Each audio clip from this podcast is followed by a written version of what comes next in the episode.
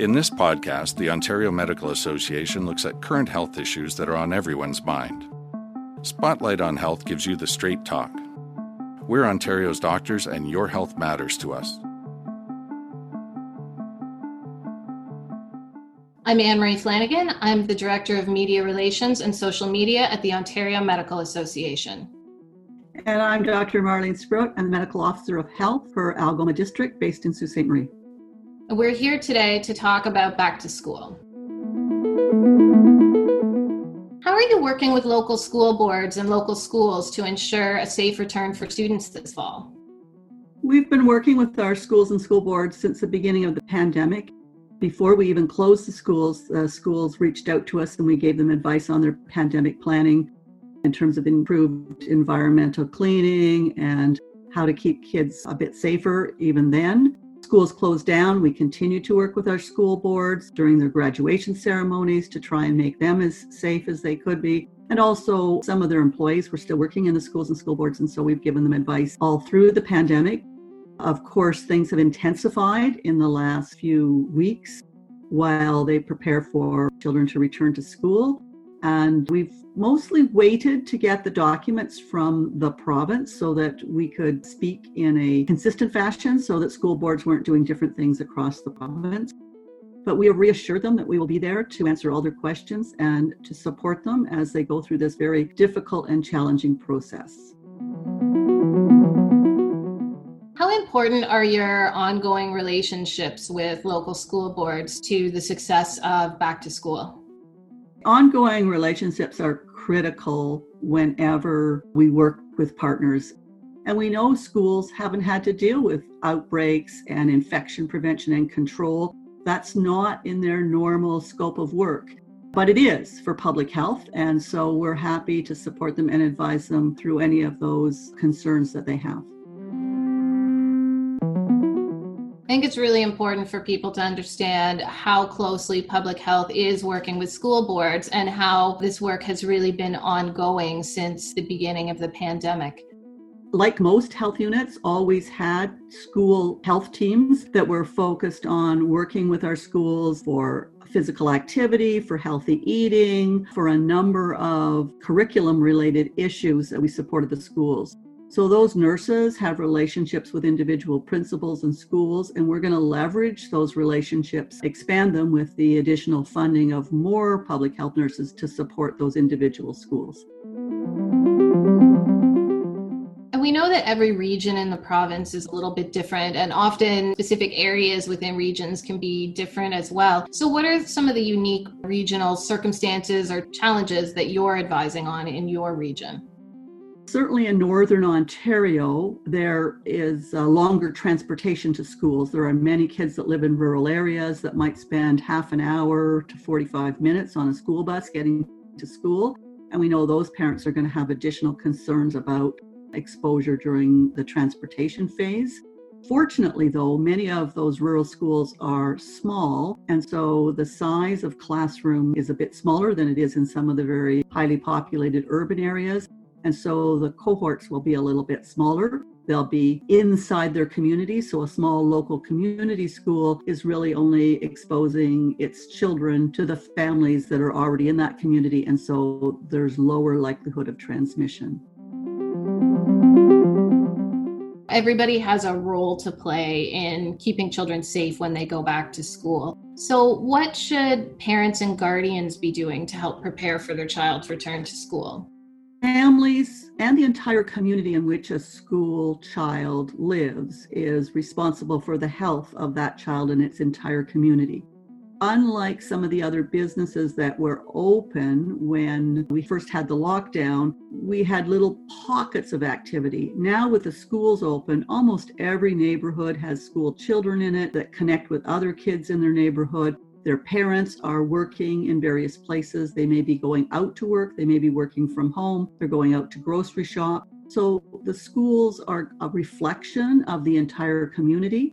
It is important that everyone in the community, whether they have school children or not, practice all the public health measures that we've been advising all along.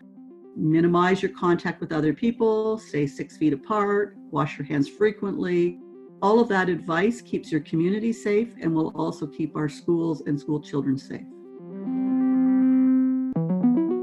Some people are concerned about the expansion of their social circles or bubbles because they may have been keeping a fairly tight social circle, as the province had been advising about 10 people, I think, up until this point. And then, of course, when children go back to class, that will dramatically increase that. What would you say to people who are concerned about that? The social circle that we're talking about is the family unit or the very close friends that are having close physical contact, touching and hugging each other. When a child goes to school, we are still trying to maximize the distance between school children and avoid a lot of physical contact between those children. I recognize that that's very hard for seven and eight and nine year old kids to do, but we are still trying to reinforce that messaging. So sending them to school is not quite like expanding your social bubble, but it does bring a little bit more risk into the community. It's important when your kids come home from school that they wash their hands and they clean up before they relate to other members of their family. If there are really elderly people in your family, grandparents that are immune suppressed or have other medical conditions, I would recommend minimizing exposure with those children and the elderly vulnerable population until we really see what happens after the first few weeks of school opening. We've talked a little bit about experience in other jurisdictions and how likely when schools reopen, we can expect some outbreaks, but the idea is to try and really keep them contained. Now, your situation is perhaps a little different in Northern Ontario with lower case counts, but can you talk a little bit about preparedness for dealing with outbreaks? Every parent should be ready for the potential that their child may have to stay home and have a plan B. We don't know when we're going to get an outbreak, when we're going to get an individual case, and if that case will have exposed a number of other children, we'll be saying to that classroom, keep your child at home for a few days until we've investigated and we are sure that there's no significant spread. So parents have to be ready with plan B to be able to stay home with their children if there is an outbreak. What signs and symptoms should parents be looking for in their kids? We know that COVID symptoms tend to be more mild in children, but is there something specific that they should be watching out for? We really wish there was one specific symptom that identified COVID, but unfortunately, that's not the case. Children traditionally have displayed illness in a wide variety of symptoms. So, any kind of respiratory symptoms, an increased cough, a fever, runny nose, vomiting, diarrhea, all of those could be COVID. And that's what's going to be really, really difficult this fall is trying to tease out the difference between those minor illnesses that are just a common cold or influenza versus those that are COVID and might have more risk. Certainly, if you have a child that just has a simple earache and is prone to ear infections, you're probably pretty sure that that's not COVID, but most of the other respiratory symptoms, it's going to be difficult to tease out. And parents have to be prepared to keep that child home when it wakes up in the morning with even the littlest runny nose, where before you might have sent them off to school because you knew they'd be okay. Now you will have to keep them at home. What's your advice to parents who are feeling nervous or unsure about whether it's safe to send their child to school? This is a really, really hard decision for parents to make. I can appreciate it. My son's in university, so I'm not as challenged. But if I had young children, I'm sure I would be sleepless for a number of nights working through whether you think this is safe. Each family needs to look at its individual circumstances. Do they have vulnerable people in the household? Is their child have medical problems that might make them at higher risk? And they will have to make that choice whether their child will benefit more from social interaction with other children, which is another really important part of childhood development. And the main reason that we do feel we have to open schools, we can't continue to have our children, all our children at home, uh, learning remotely. That doesn't work for some kids.